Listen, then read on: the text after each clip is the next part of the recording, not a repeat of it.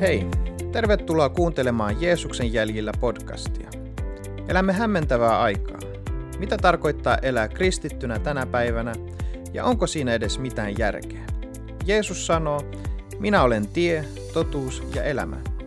Meihin vaikuttavat monet äänet, mutta miten tunnistamme sen hyvän paimenen äänen, joka antaa meidän elämällemme suunnan ja tarkoituksen? Tässä podcastissa pohdimme teemoja, jotka vaikuttavat kristittyjen elämään yhteiskunnan paineen keskellä. Miten uskomme voisi kasvaa lujaksi ja koetuksissa kestäväksi? Minun nimeni on Spiros Vampoulas. Ja minä olen Hannu Kaakinen. Ja minä olen Arno Alajoki. Ja toimimme tämän podcastin isäntinä.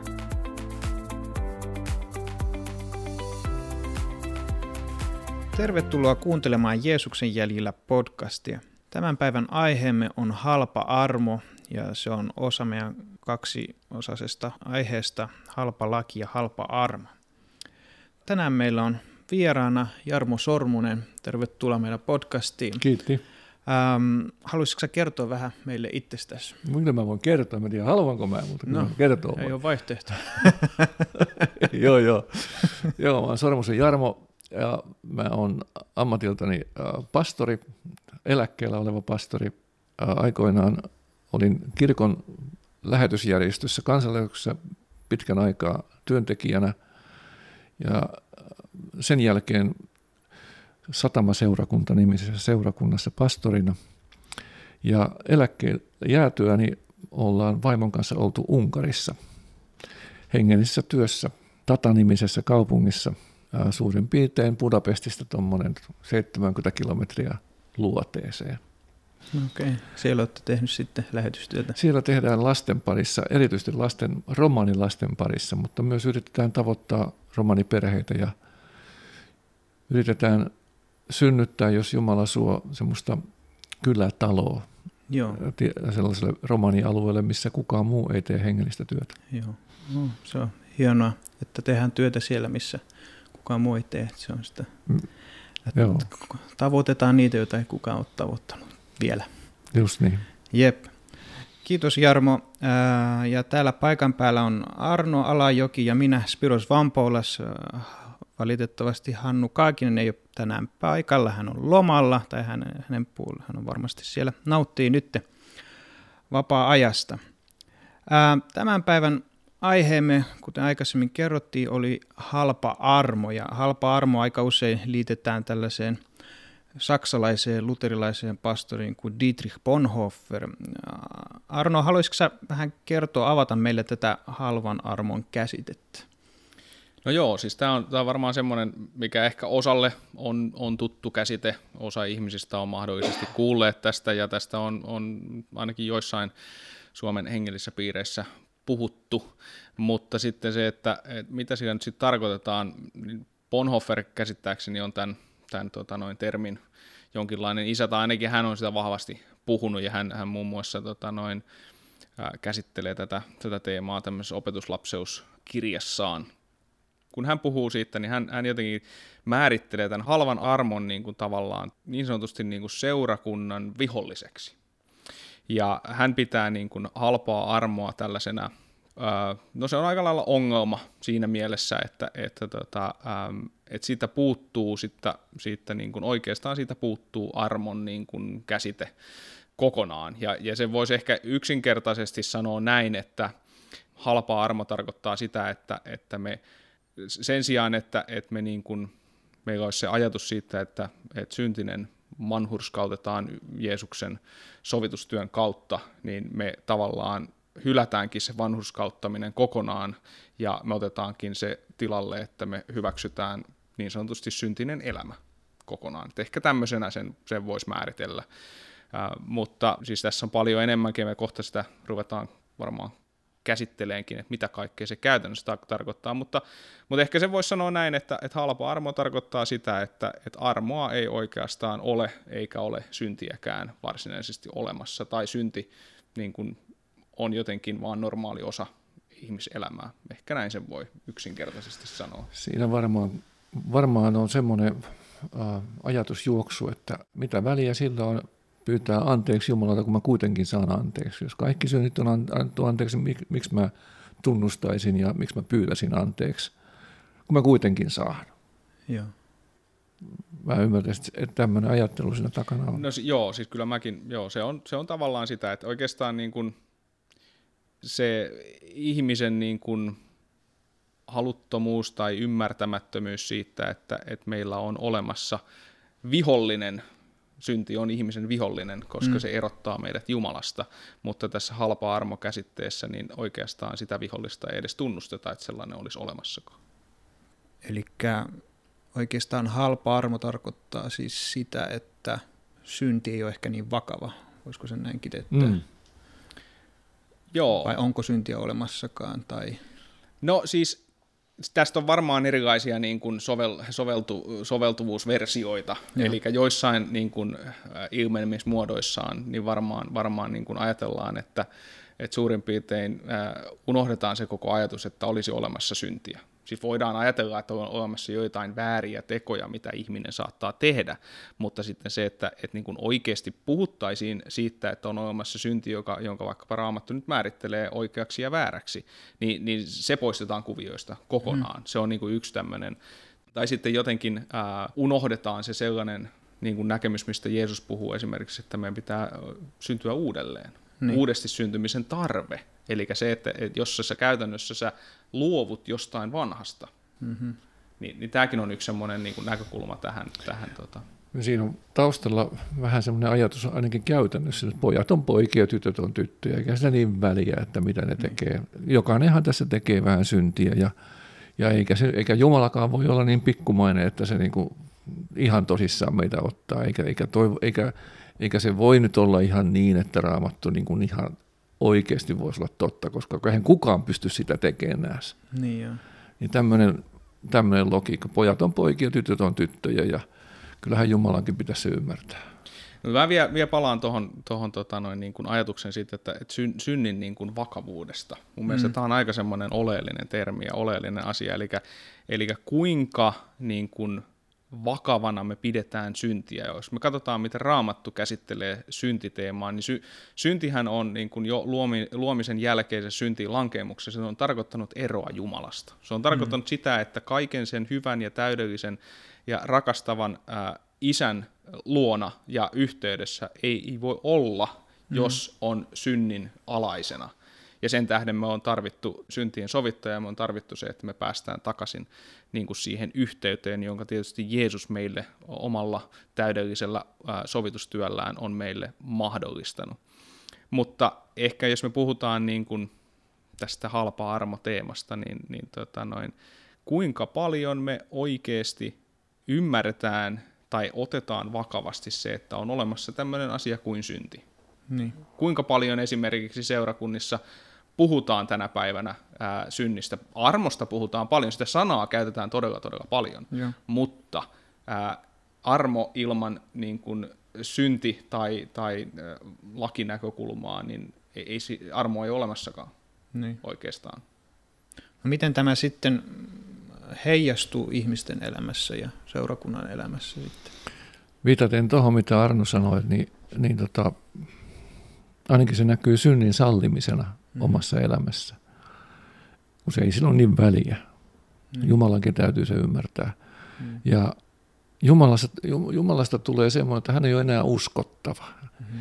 Et jos, jos mä en tarvitse häntä saadakseni anteeksi, niin hänellä ei ole semmoista roolia mun elämässä enää.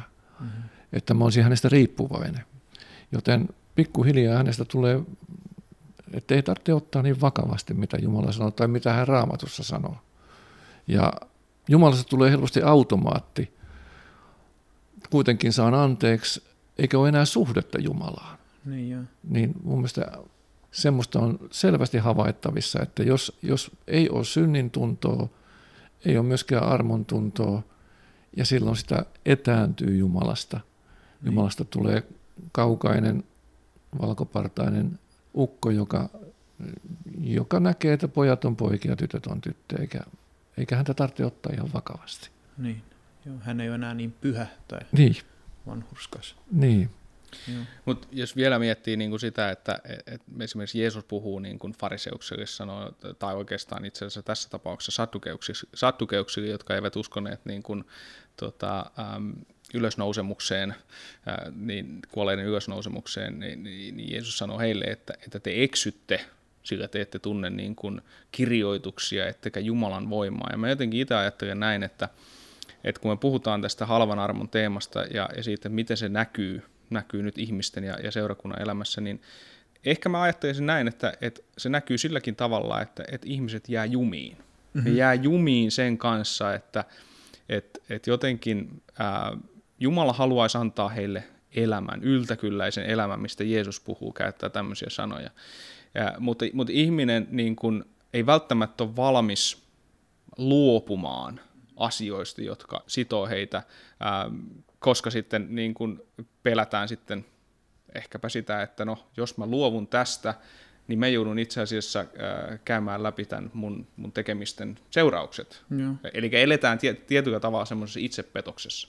Mm. Ja sitten se siirtyy myös seurakunnan elämään ää, siinä mielessä, että jos, jos niin kuin seurakunnassa myös painetaan villasella tavallaan semmoiset asiat, niin. jossa, jossa tota noin, ihminen oikeasti tarvisi vapautta, niin. vapautta jostain, mikä häntä sitoo, eli käytännössä yleensä se on synti, ää, tai joku meidän tekemiset, jotka, mm. jotka vie meidät tavallaan kauemmas ja kauemmas Jumalasta.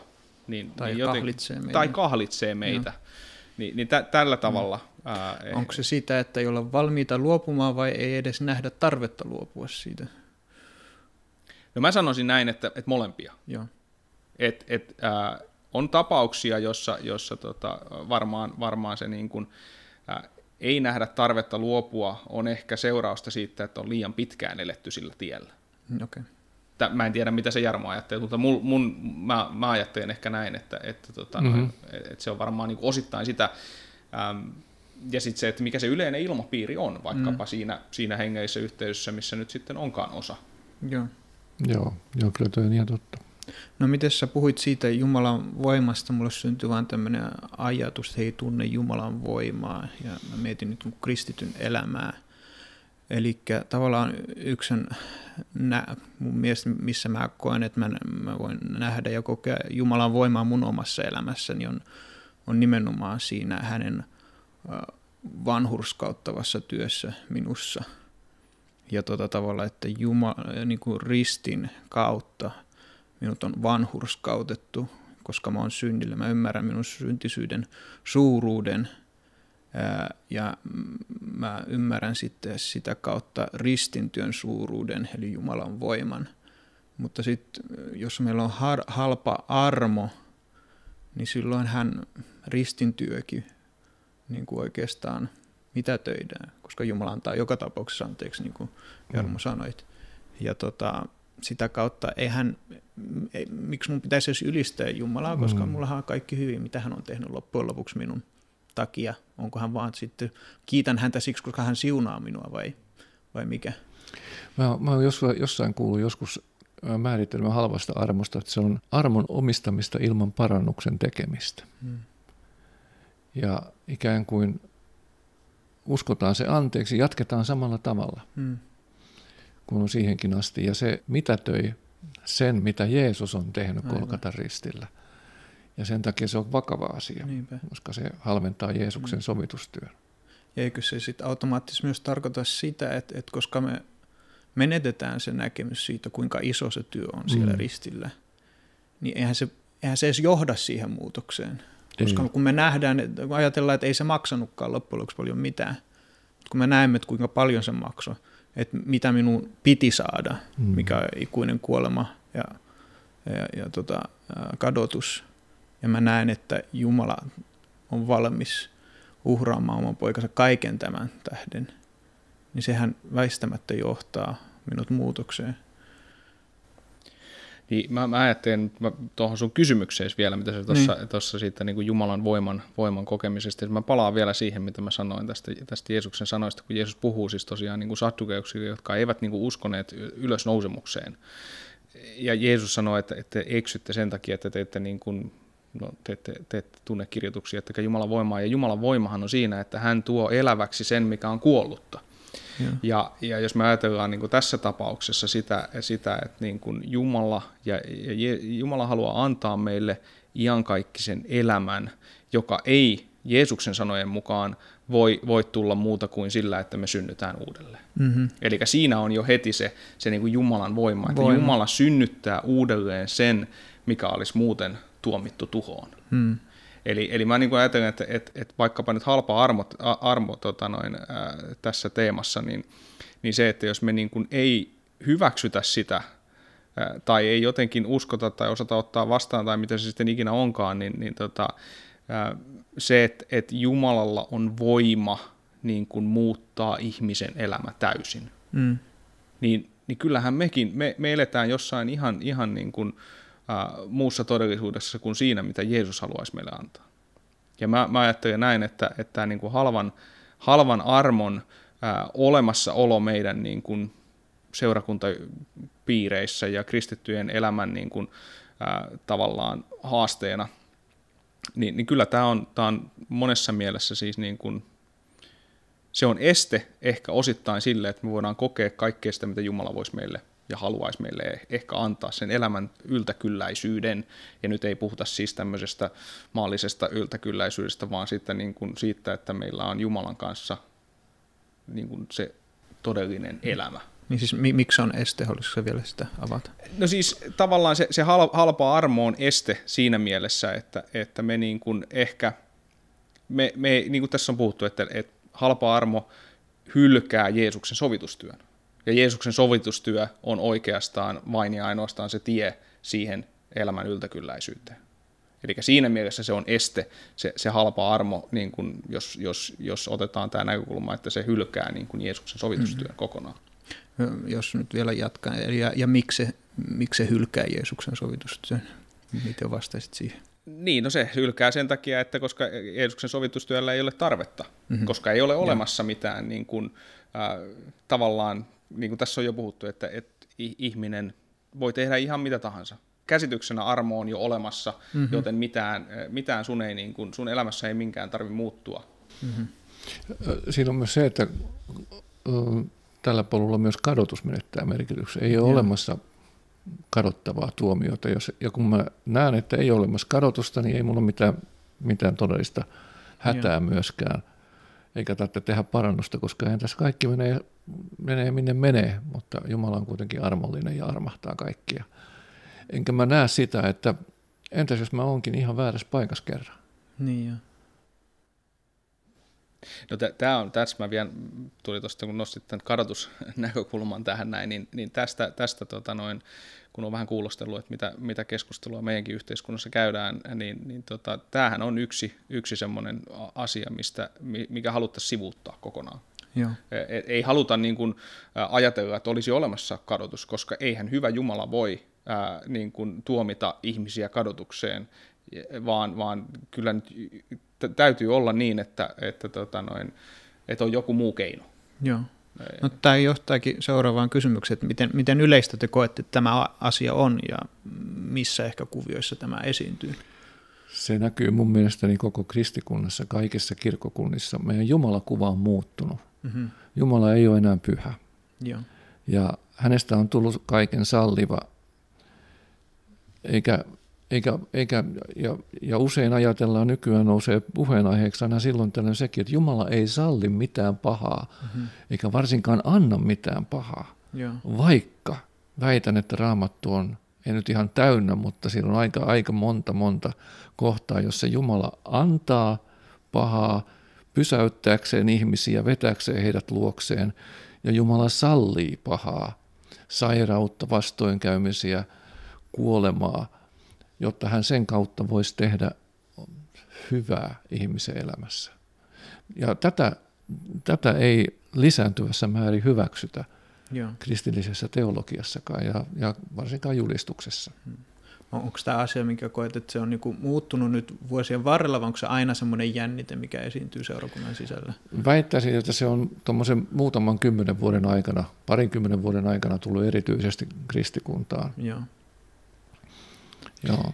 Kyllä se munkin, munkin mielestä niin kuin se, se, tota noin, kyllä se keskustelu on, on tota mennyt, mennyt enemmän ja enemmän tässä tässä tota noin, siihen, että et, et tavallaan ei haluta puhua niistä asioista, mitkä, mitkä ehkä raamattu niin kuin nostaa, nostaa tota noin kristillisen elämän kulmakiviksi ja muiksi, niin niistä, niistä ei välttämättä haluta, koska ne on vaikeita ja meidän yhteiskunnassa halutaan siirtää kaikki semmoinen, mikä vähänkään koskettaa sun omaa tuntoa, niin se halutaan siirtää pois, koska se, se tuottaa meille niin kuin, no, huonoa, huonoa omaa tuntoa ja, ja se tuottaa meille niin kuin pahaa mieltä.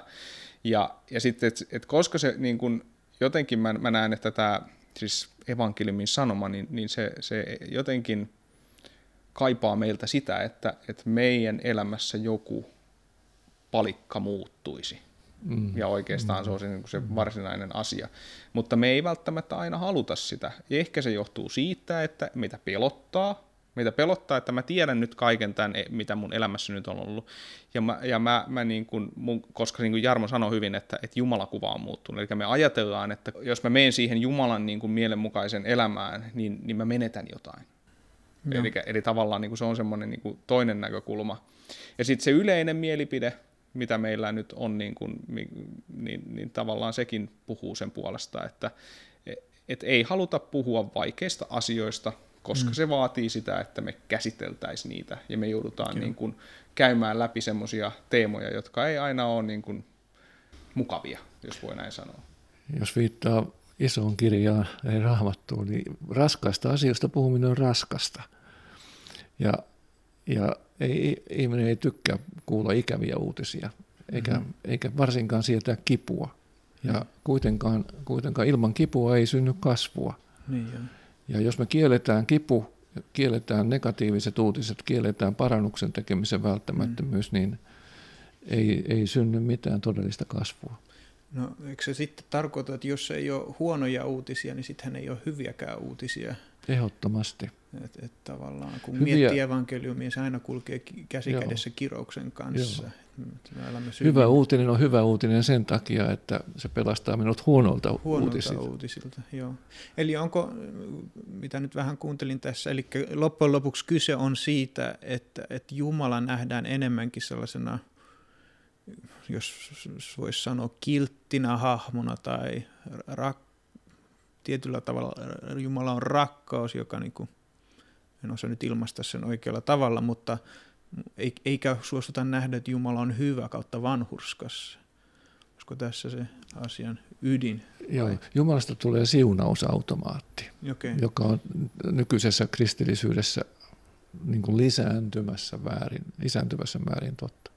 No tästä tulee mieleen, me, me just luin tässä Johanneksen evankeliumin kuudetta lukua, ja siellä, siellä Jeesus, Jeesus tekee tämän ruokkimisihmeen, jossa hän ruokkii 5000 miestä, mm. ja sitten Jeesus sen jälkeen sen, sen ihmeen tekemisen, sen, mitä hän on sitten ihmisiä puhunut, niin hän vetäytyy niin kuin pois siitä äh, ihmispaljoudesta, ja, ja tota, sitten seuraavana päivänä äh, ihmiset etsii Jeesuksen taas, ja, ja tota, Jeesus, äh, tai tavallaan niin kuin, ähm, ne etsii sen ja, ja haluaa, haluaa kuulla lisää sen asioita. Ja Jeesus sanoo ää, näin ää, näille, näille ihmisille, että ää, totisesti, totisesti minä sanon teille, ette te minua sen tähden etsi, että te olette nähneet tunnustekoja, vaan siksi, että saitte syödä leipää ja tulitte ravituiksi.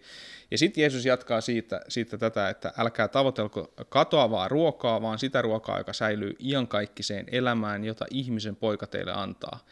Ää, ja, ja tavallaan niin kuin, ehkä tässä, tässä se, mitä, mitä Jarmokin tässä nyt nostit, että et ihmiset, niin kuin, kyllähän ne kaipaa kaiken näköisiä niin kuin, hyviä juttuja elämäänsä. Mutta sitten niin. kun puhuttaisiin siitä, että Jumala haluaa niin kuin, muuttaa meidän elämän täysin, hallita myös meidän elämää, mm-hmm. niin sitä ei sitten niin helposti halutakaan. Joo. Eli mulle tämä niin kuin Jeesuksen, Jeesuksen niin kuin, ja näiden, näiden tota, ihmisten kohtaaminen niin puhuttelee juuri tästä, tästä asiasta, että mm. et, et kyllähän me otetaan vastaan Jeesukselta niitä hyviä asioita, mitä me ehkä ajatellaan tässä tapauksessa nyt leipää ja, mm. ja, ja, ja tota, juotavaa, mutta sitten niin kuin se, että Jeesus saisi oikeasti parantaa meidän sisimmän ja, ja puhdistaa meidät ja, ja niin kuin tehdä meidät uudeksi, niin, niin se on jonkin verran kivulieskin kokemus ehkä. Siis mm. koska joudut mm. käsittelemään elämässä asioita, niin, niin sen takia sitten ei aina ole valmiita, ihmiset ei ole valmiita siihen välttämättä. Joo. Ja tietenkin jos sitä ei, ei julisteta, niin sit sitä ei edes nähdä sitä tarvetta niin. muutokseen. Joo, Ja se, se on varmaan se yksi iso ongelma on, että, että niin kuin lain julistaminen, joka liittyy armon, armon niin kuin, ymmärtämiseen ja vastaanottamiseen, niin se laki ta- tarvii, lain julistaminen tarvitaan siihen. Että. Joo. No mistä sitten löytyy apua tähän? Ehkä vähän puhuttiinkin tästä, mutta... Ainakin siitä, että ihmiset, ihminen näkisi synnin vakavuuden ja sen näkee silloin, kun kuulee julistettavan lakia. Mm-hmm. Tai kun kuulee osoitettavan synti minun elämässäni. Laki on annettu meille ikään kuin kuumemittariksi, joka osoittaa, tekee meidät tietoiseksi siitä, mikä, mikä on jo totta meidän elämässä. Hmm. Eli se saa meidät näkemään oman syntisyytemme, syntimme ja syntisyytemme. Ja jos ei lakia julisteta, ei, me ei olla tietoisia mm-hmm. synnistä. Ja siksi mä oon usein neuvonut, kun ihminen on kysynyt, että kun en mä näe mitään mieltä tässä kristillisessä, miksi mä pyydän anteeksi, kun mä kuitenkin saan anteeksi. Mm-hmm. Ja, ja tämä on niin kuivaa tämä, tämä uskominen, ei, en mä, en mä, tässä on mitään mieltä. Niin mä oon rohjennut sitten sanoa, että mulla on yksi, yksi rukous, minkä mä ehdotan, jos uskallat rukoilla sen Jumalalta. Että rukoile, että Jumala näyttäisi sulle synnin ja antaisi sulle synnin tunnon. Mutta mieti tarkkaan ennen kuin rukoilet, koska Jumala vastaa siihen rukoukseen. Koska se ei tule semmoisena vain, vain pään tietona, että minä olen syntinen ihminen, vaan se tulee todellisena syntisyyden ymmärtämisenä, murskaavana Joo. syntisyyden tajuamisen. Että mä ihan oikeasti on, on menossa väärään paikkaan, wow. jos mä jatkan näin. Mm-hmm. Ja, mutta sen kautta tulee myös sitten armontunto, koska sana sanoo, että missä synti on suureksi tullut, siinä armo on tullut ylenpalttiseksi. Jeesuksen sovintotyö on aina isompi ja riittävämpi kuin, kuin meidän synti ja sen seuraukset. Joo. Mm. Niin, mutta tästä tulee vielä mieleen, mieleen tämä, tota noin, me puhuttiinkin tässä ennen, ennen tätä, niin siitä, että, että tota, David, joka tekee, tekee niin kuin aika isonkin rikkomuksen, että hän, hän ottaa toisen miehen vaimon ja tapattaa sen miehen, mun mielestä Spiros sano, sanoit silloin, kun tuossa puhuttiin asiasta, niin sanoit hyvin, että, että ei hän niin kuin, ei, ei ole minkälaisia tunnontuskia Davidilla. Ei, niin. Ja sitten profeetta Naatan tulee Davidin, Davidin luo ja sanoo, että, että tota, kertoo tämmöisen vertauksen tyypistä, joka vie, vie, vie tota, noin toisen, oliko se nyt sen lampaan tai, tai jotain, ja, ja, ja tota, David on heti suuttu ja sanoo, että se, se tyyppi täytyy pistää heti tuomiolle. Hmm. Ja, ja sitten Naatan sanoo, että no itse asiassa se mies oot sinä. Hmm. Niin, niin tässä tavallaan niin kuin, ää, kuten Jarmo sanoi, niin kun, kun ja jos tota, tämän rukouksen rukoilet, niin, niin on valmis siihen, että, että sitten sulla tulee se valinnan paikka, että mitä sä teet sit sillä tilanteella ja sillä asialla, jossa sä joudut käymään läpi sen. David mm. valitsi sen, että hän hyväksyi sen, että hän on tehnyt väärin. Hän hyväksyi sen, että sillä hänen väärällä teollaan on seuraamukset, mutta hän sitä kautta pääsi rauhaan Jumalan kanssa ja pääsi niin kuin siinä, siinä mielessä vapauteen. Ja mä ajattelen näin, että et, et se mikä, mikä mun ehkä ajatus ja, ja sanoma sitten meidän kuulijoille on, että et Jumala haluaa antaa sulle vapauden, haluaa antaa sulle rauhan, ja mitä ikinä sun elämässä onkaan ollut, niin, niin ää, on valmis käymään se keskustelu Jumalan kanssa, ottaa mm. vastaan sen, että sun, sun tekemisillä on seuraamuksia, mutta myös sitten ää, sitä kautta löytää sen vapauden sun elämään. Mm. Et ehkä tämä on niin kuin mun ja ehkä mitä mulle tulee tuosta mieleen, että tavallaan tämä Naatan, joka tulee Davidin elämään, tai, ja sitten se rukousvastaus, mikä tulee meidän elämään, se on tietyllä lailla osoitus Jumalan rakkaudesta ja armosta meitä, meitä kohtaan, koska hän haluaa nimenomaan pelastaa meitä. Kyllä. Ja, ja tavallaan sen sijaan, että me lähdemme kivittää tätä profeettaa, niin meidän pitäisi ottaa hänet tietyllä tavalla vastaan. Mm ilolla, vaikka, mutta silti murtuneena surusta syntimätähden. Hmm. Kiitos tästä. Päätetään tämä jakso tähän ja jatketaan sitten seuraavalla jaksolla, eli aiheesta halpa laki ja katsotaan, miten se liittyy sitten näistä, näihin asioihin, mistä tänään puhuttiin. Ää, jos koet, että tämä podcast on ollut sulle rohkaisuksi, niin voit jakaa tätä sitten kaverille eteenpäin ja antaa palautetta ohjelmasta. Ja sit, jos kuuntelet meitä Apple Podcast-sovelluksen kautta, niin voit myös jättää arvostelun tästä ohjelmasta. Tavataan sitten seuraavassa jaksossa. Kiitos.